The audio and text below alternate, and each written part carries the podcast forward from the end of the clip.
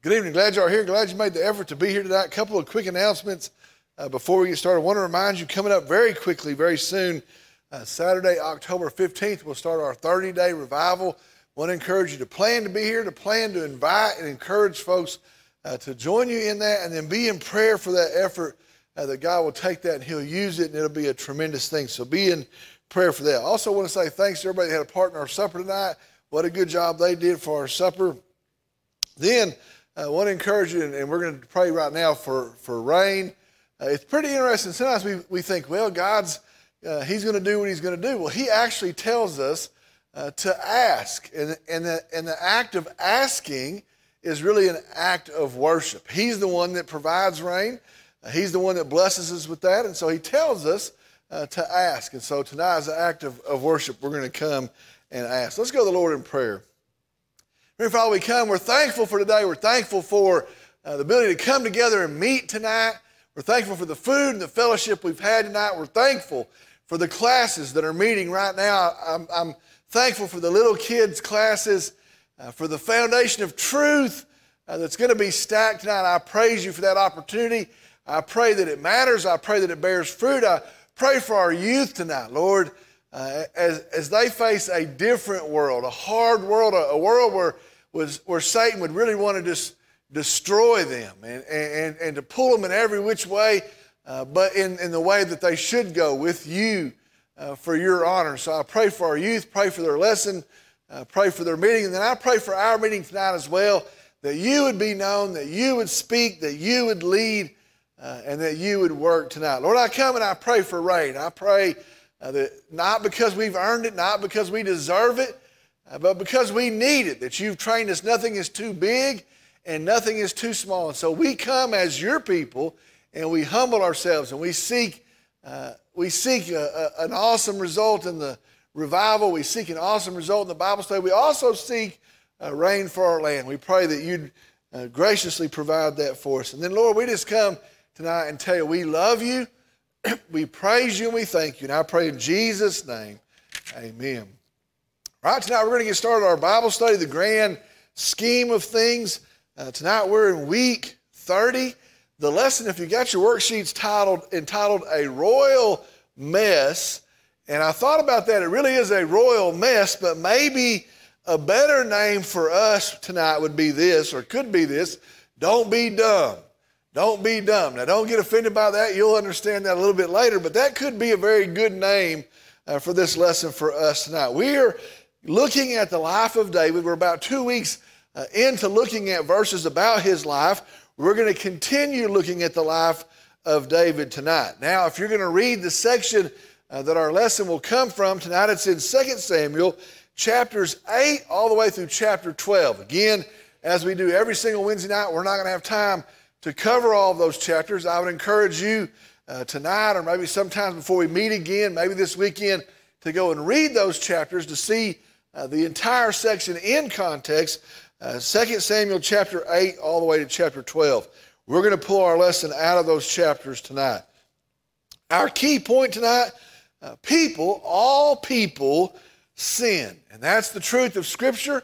That's the reality of life. All of us sin. All people sin. And when they do, there are always consequences. Now, there's not a sin that does not bear fruit, that does not have a consequence. When we sin, our sin always has consequences. Well, praise the Lord.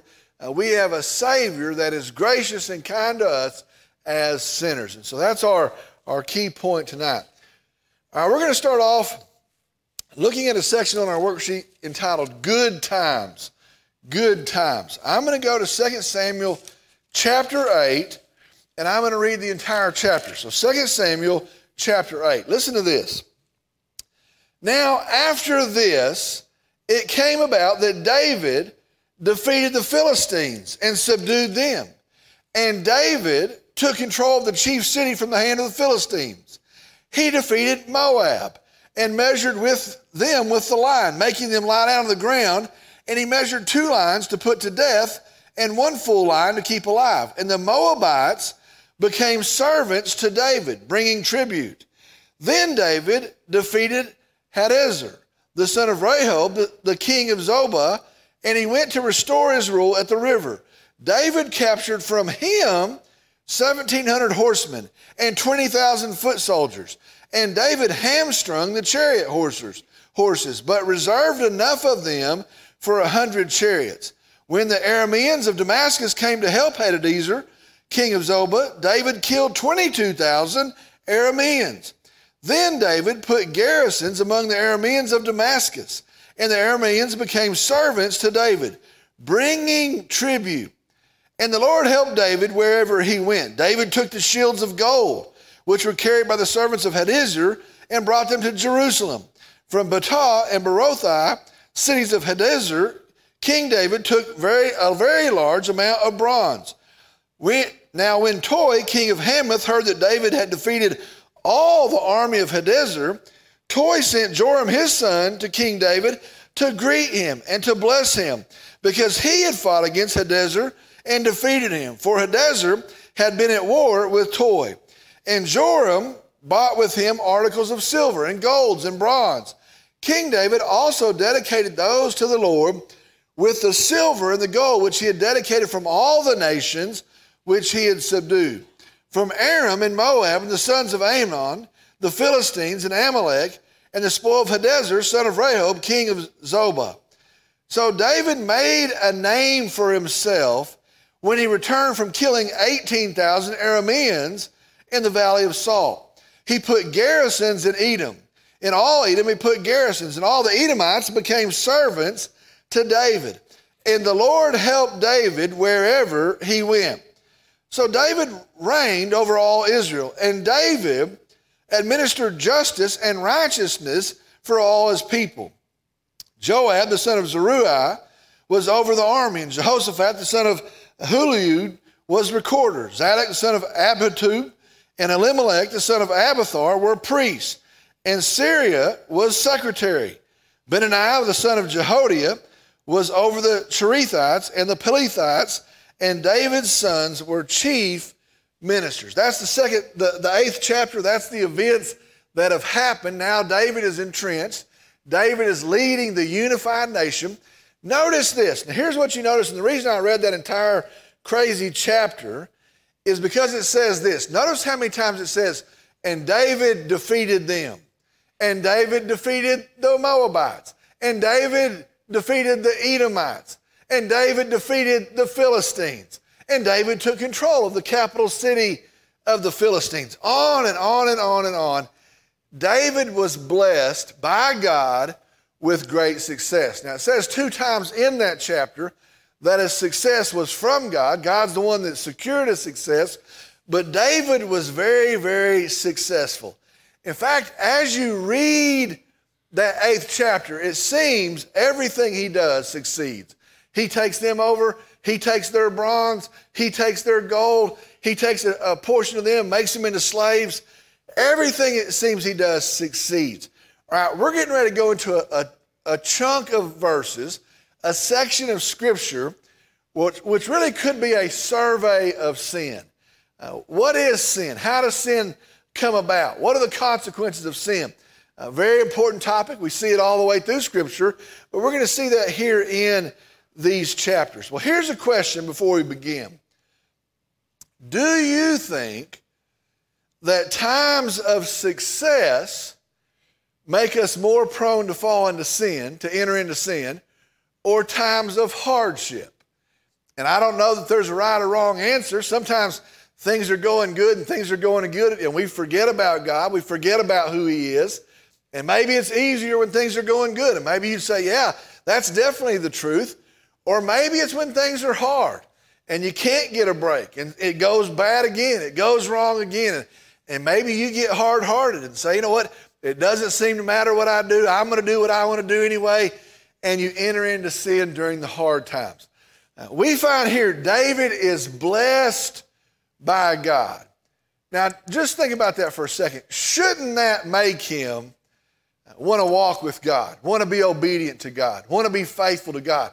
God has established him, called him, placed him, and now he is successful. Wouldn't that uh, seem to, to just say, you know what, David's going to be sold out to being obedient to God. In this great time of success, We're going to continue in the story, in the account. The next part is called David Stays. David Stays.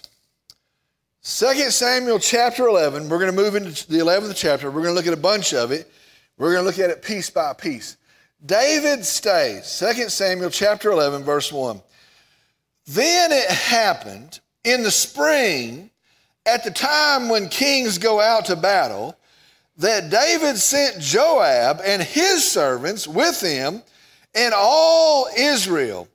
And they destroyed the sons of Ammon and besieged Rabbah, and David stayed at Jerusalem.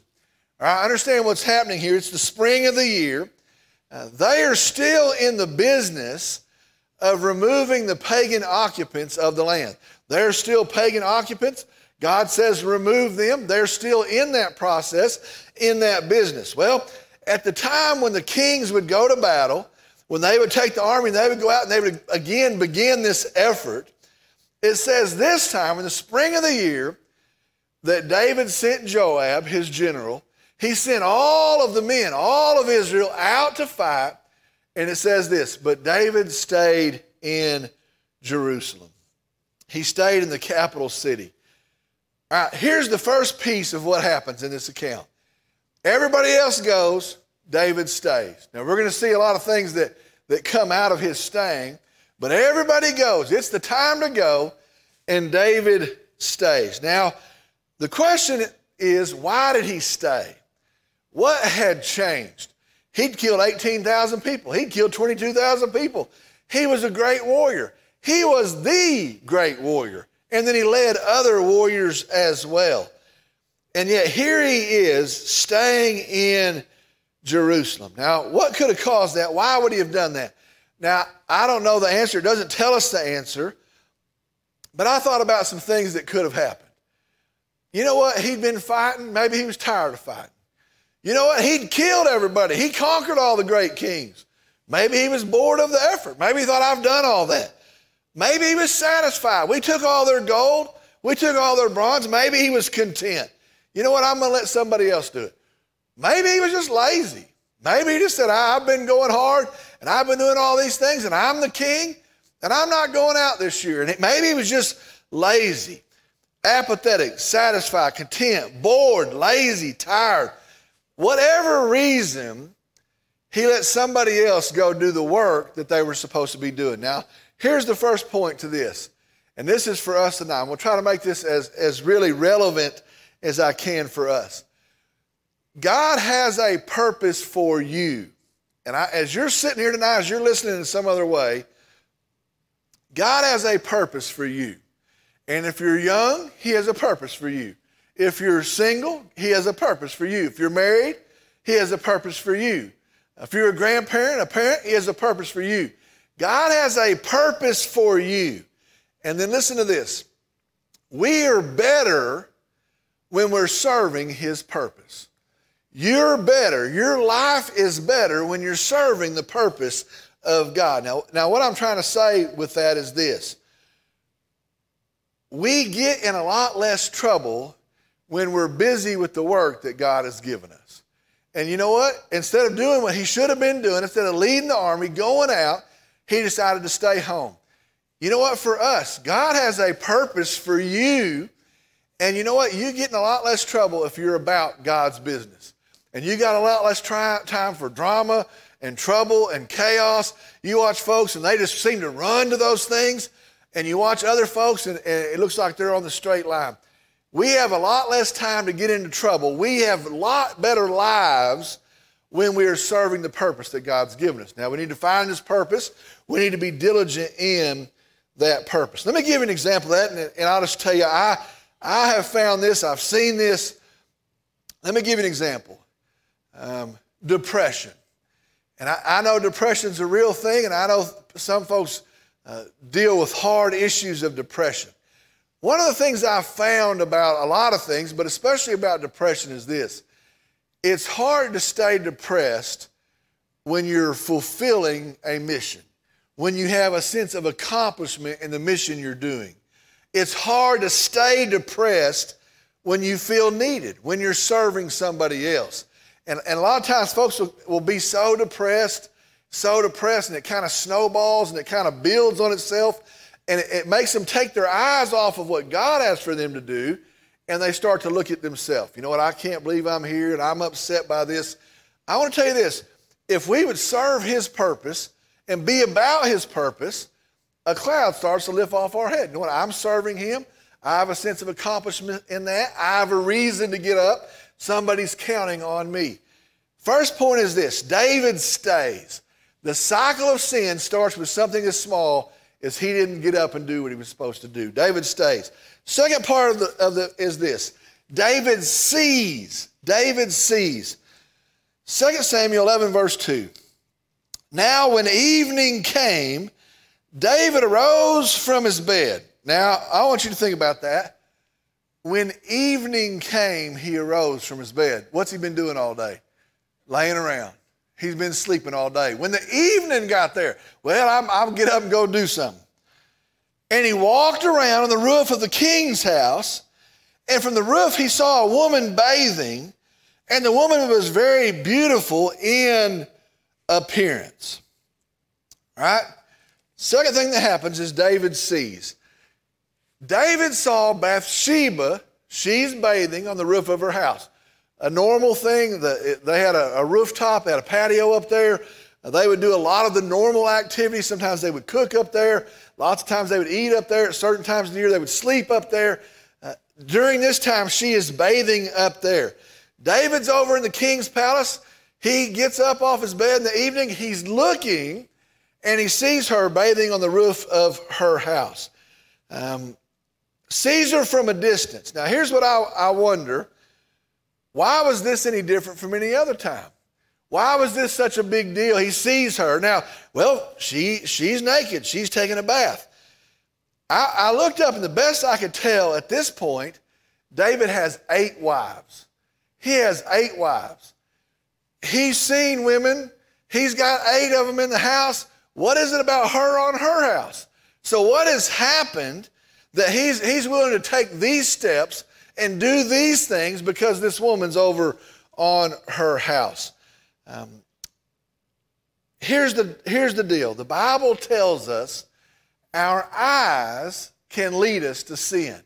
And I, in fact, I start to think about it. There's a whole lot of our sin that goes back to we see something, uh, we long for something, we want something, and there's a whole lot of problems that are caused by our eyes. Well, here's the point to this second uh, piece in our lesson today tonight is this. Today we must flee from temptation. We must guard what it is we see with our eyes. Our eyes still lead us to sin. Now here's the deal. David goes out, it's no big deal. He thinks it's fine, it's no big deal. Today, I think more than ever, we fall into that same trap. It's no big deal.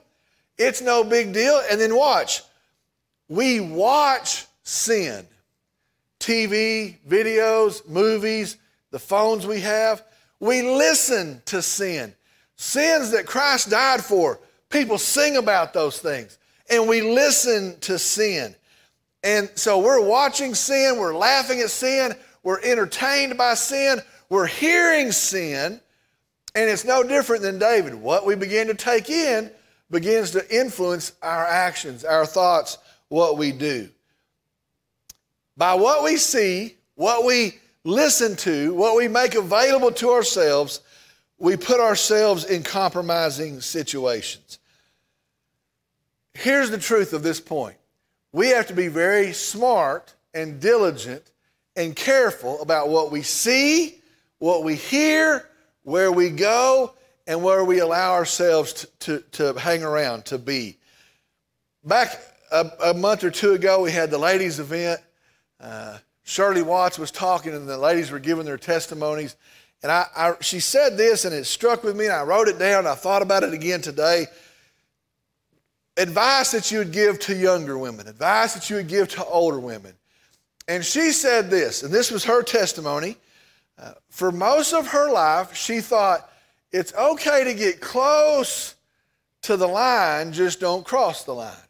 And she said, There's a pit, and, and if you get in the pit, you're going to fall in the pit. And she said, It's okay to get close to the pit, just don't get in the pit. And she said that's how she lived her life. That's what she thought. Except there was a point when she realized when you get close to the pit and you're standing by the pit, the ground underneath you is crumbling away and you're going to fall in the pit. And the, the best advice is this be careful. Watch what you see, guard what you hear.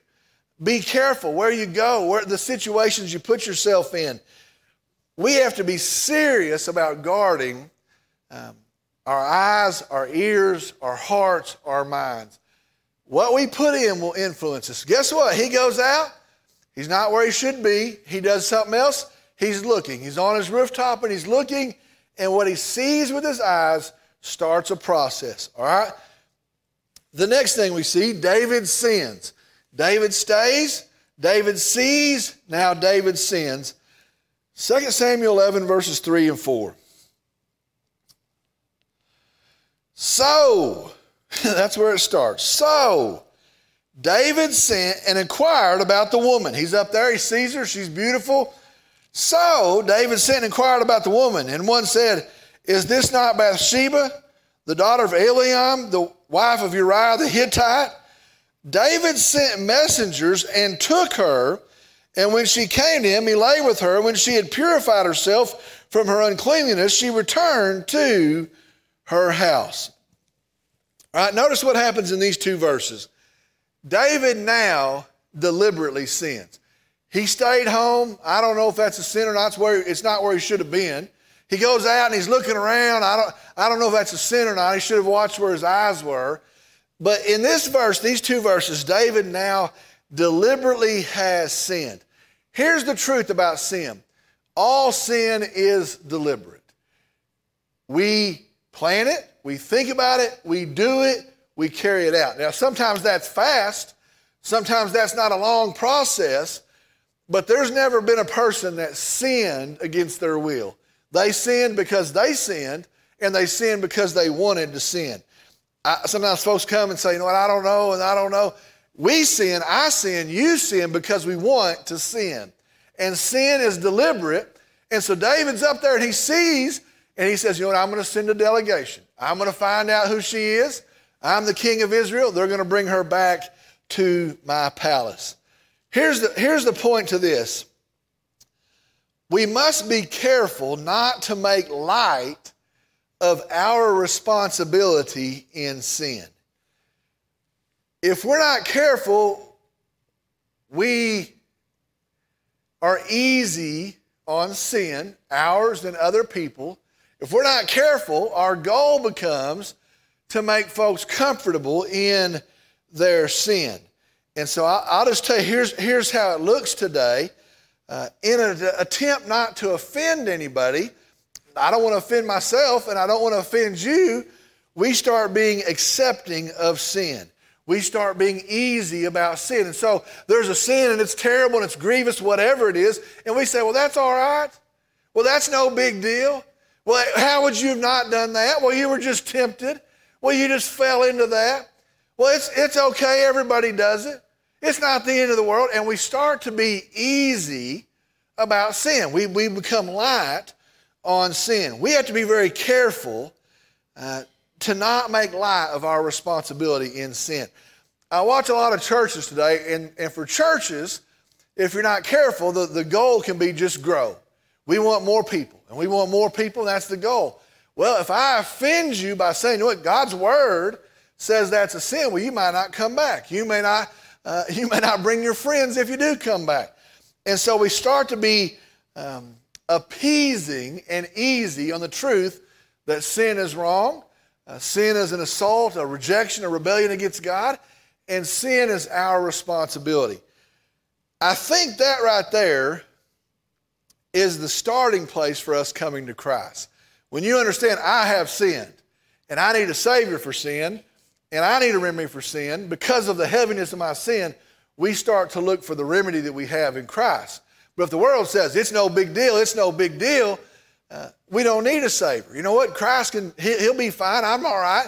Uh, nobody's too upset about this sin. David sins. He does it. He enters into it. It's deliberate. Any sin that we are found in, we do it, we're responsible for it, we enter into it. All right, next part sin escalates. Sin escalates.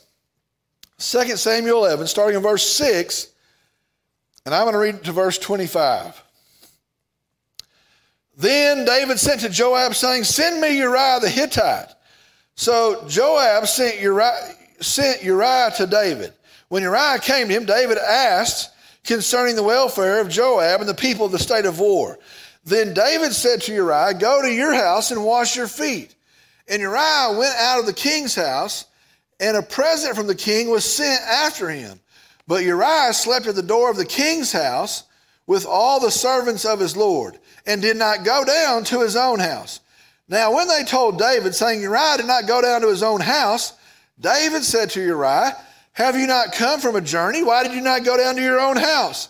Uriah said to David, The ark and Israel and Judah are staying in temporary shelters. They're out fighting. And my lord Joab and the servants of the Lord are camping in the open field. Shall I then go to my house to eat and to drink and to lie with my wife? By your life and the life of your soul, I will not do this thing. Then David said to Uriah, Stay here today also, and tomorrow I will let you go. So Uriah remained in Jerusalem that day and the next. Now David called him, and he ate and drank before him, and he made him drunk. And in the evening, he went out to lie on his bed before this Lord's servants. But he did not go down to his own house. Now in the morning, David wrote a letter to Joab and sent it by the hand of Uriah.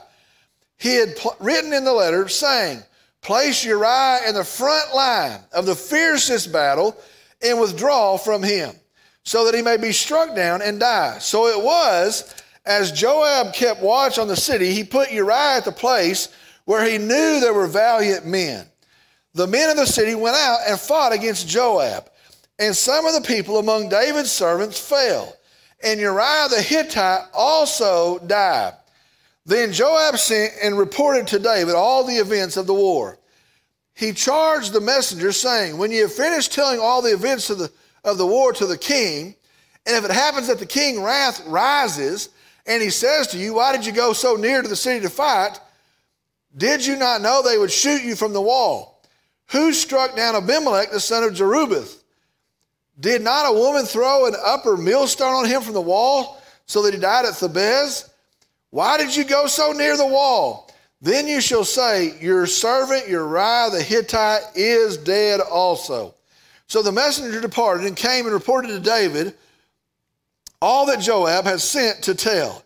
The message said to David, The men prevailed against us and came out against us in the field, but we pressed them as far as the entrance of the gate.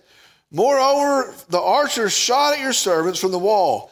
So some of the king's servants are dead, and your servant Uriah the Hittite is also dead.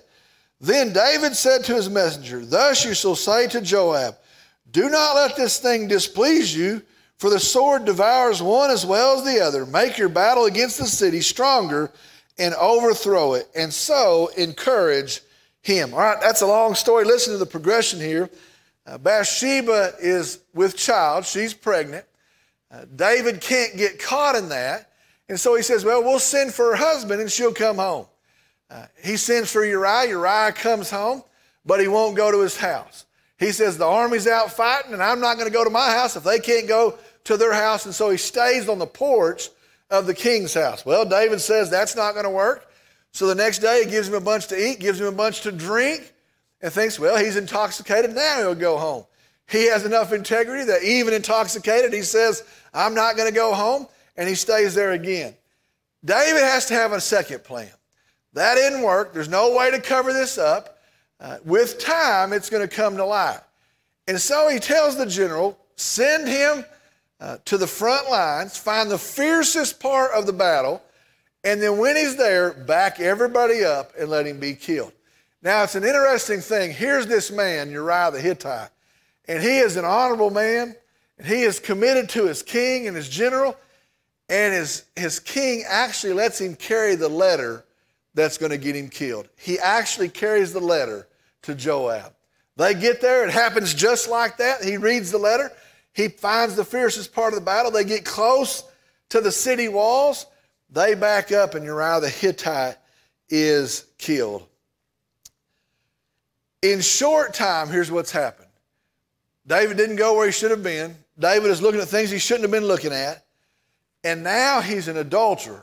And not only is he an adulterer, now he's a liar. Do you know who knows about this? Joab. Joab knows that he says withdraw. Joab knows that he got him killed. He's a liar. He's a betrayer. He's a murderer. Uriah the Hittite is dead. All of these things have come out of a couple of events. A little thing led to another thing, led to another thing. I think about that story, and it's, it's interesting. When I read this story, I think about 10, 12, 15 years ago, I would read that story, and I'm going to be honest with you, I'd say, David's a scumbag. David's got problems. I, I, would say, I don't like David. Bible says he's a man after God's own heart. Well, I don't know what that even means because that's a sorry guy right there. And I couldn't read that and not go, man, I don't like David. What, what a scoundrel. With time, and we'll start to see this, don't you see the pattern of all people? You got better intentions, but you mess up and you mess up and it turns into something else, and you try to cover it up and it turns into something else. I wonder at what point does David ever stop and say, How did it ever get here? How did it ever get here? Joab knows I'm a liar. Uh, Bathsheba knows what's happened. Uriah the Hittite's dead. My word isn't worth two cents. I wonder, does he, does he sit and just go, I don't, I, I can't imagine that it ever got here. And, and here's where it is. Notice this the spiral of sin just keeps getting bigger and bigger and bigger. And then the second thing is this notice this. With each step, more and more people are impacted. You know, the first person impacted is David, and now it's Bathsheba, and now it's Uriah the Hittite, and now it's, it said some other folks died with him. When they pulled back, they were up there with him, they died as well. Some other folks died as well. Here's the truth of sin two things a little becomes a little, becomes a little, becomes a little, becomes a little, until it becomes a lot. And that's the truth of sin. If something doesn't happen, if something doesn't change, a little becomes a little, becomes a little, becomes a little, and then all of a sudden it becomes a lot. Second thing to notice about sin is this it always hurts somebody else. And when I read that story, I sometimes miss did you know every time it escalated, more people were included in the people that were hurt? Now it's this many people are hurt. Now it's this many people are hurt. When you sin, it doesn't just impact you, uh, other people are hurt as well. All right, the last section we're going to look at God saw it all. God saw it all. 2 Samuel chapter 12, verses 1 through 9. Now, I want you to listen to this account. Then the Lord sent Nathan to David. Nathan's the prophet. And he came to him and said, David, here I got a story for you. I want you to listen to it. You're the king. There were two men in one city, the one rich and the other poor. The rich man had a great many flocks and herds, but the poor man had nothing except one little ewe lamb, which he bought and nourished, and it grew up together with him and his children. It would eat of his bread and drink of his cup and lie in his bosom on his lap. It was like a daughter to him. Now a traveler came to the rich man and he was unwilling to take from his own flock or his own herd. The traveler comes, it's customary to have a dinner for the traveler. And so instead of getting a lamb from his own field, from his own flock, here's what he does to prepare for the wayfarer who had come to him. Rather, he took the poor man's ewe lamb and prepared it for the man who had come to him. Then David's anger burned greatly against the man. And he said to Nathan, As the Lord lives, surely the man who has done this deserves to die.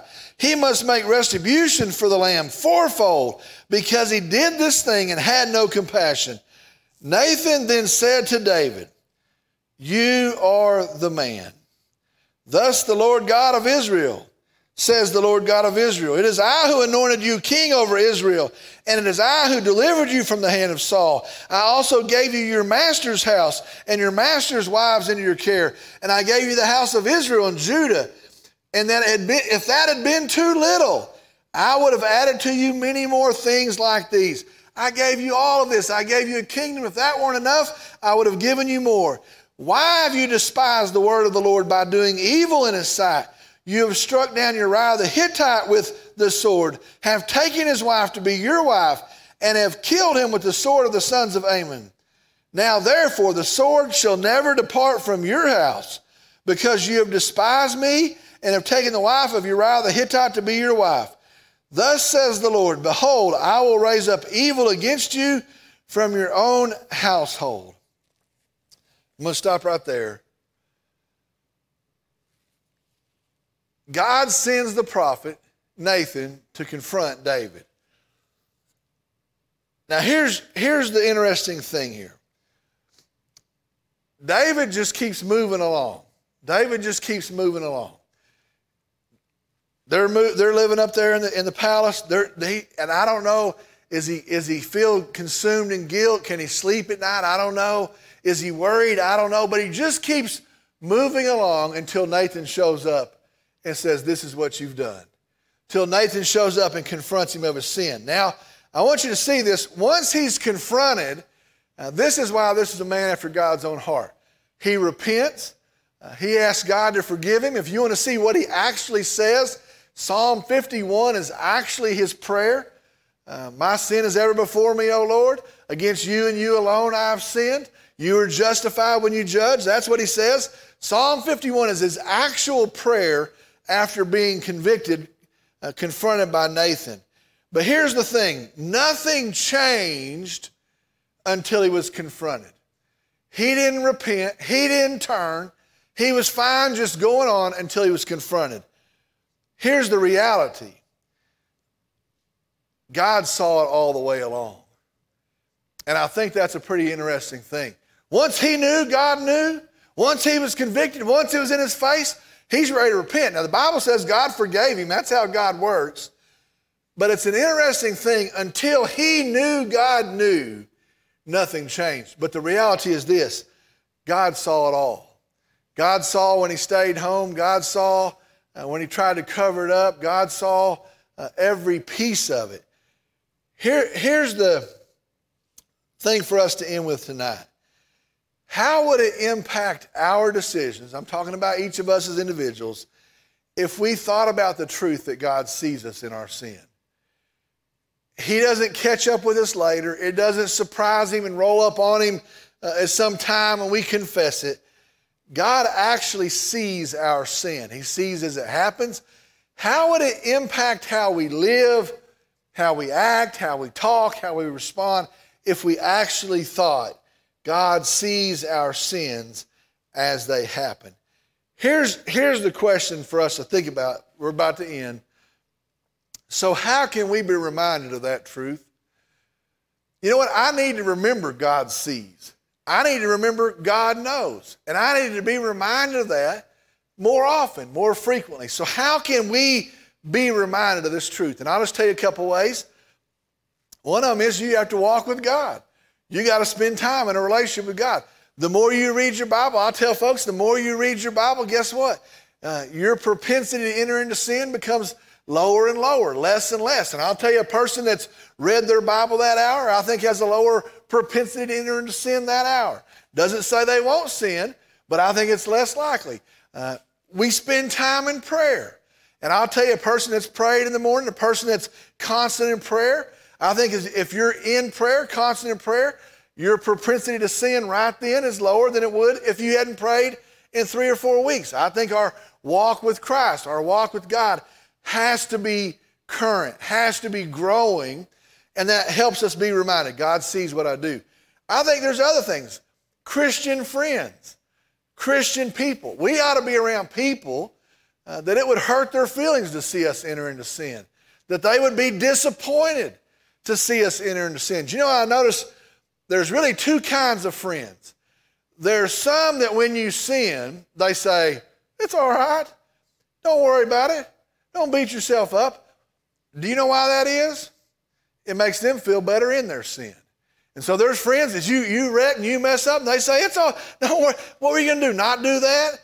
And they make you feel, and then there's others that say, Oh, that's not good. That's not going to end well. Uh, man, we ought to pray about that. And they are considering, considerate, uh, even disappointed in your sin. We ought to surround ourselves with people uh, that don't want us to sin, that don't want us to fall into the pain of sin, and that encourage us to look more like Christ.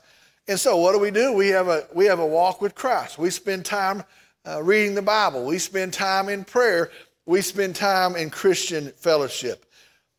God can always see. We ought to be aware of that. Now, let me tell you, I read this account. Um, if you read this account, chapter 8 to chapter 12, you're going to go, wow, this is, this is crazy. Now, there's a lot of stuff here happening in succession that you go, that's, that's crazy.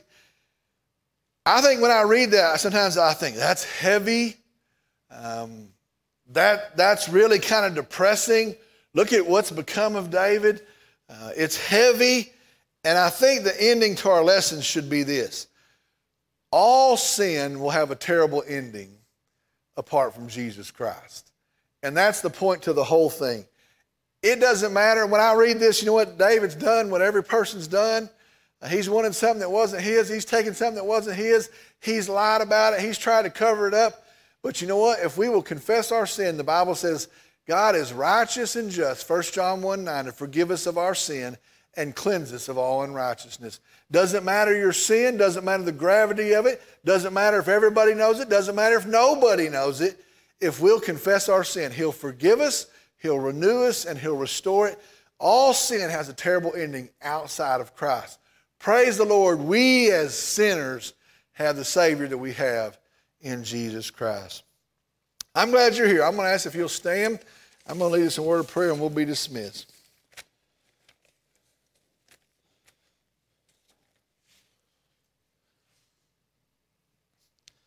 Let's pray. Dear Father, we come, we're thankful for a forgiving Savior, a gracious Savior, uh, for a Savior that knows we are sinners uh, that we do things that we regret, things we would love to take back, but we can't. And where we couldn't do anything about it, you make a way through Christ that we could be forgiven, redeemed, restored, renewed, our shame lifted off of us. I thank you for that. But then, in, in, the, in the meantime, Lord, I pray that we would be um, considerate of sin, that we would see it, that we would call it what it is, that we would be warned of it, that we would have a disdain for it that we'd be smart and we'd flee from it, we'd run from it. And we, we wouldn't get close to the pit, we'd get as far back as we could.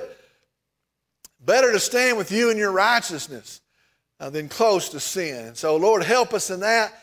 Help all these lessons tonight that we're teaching in all these classes bear that fruit, uh, make that mark, and, and lead us in that truth as, as followers of Christ. And then we just tell Lord, we're thankful for this time for this evening for your truth. And I pray all of this in Jesus' name. Amen. Glad you're here. Thank you.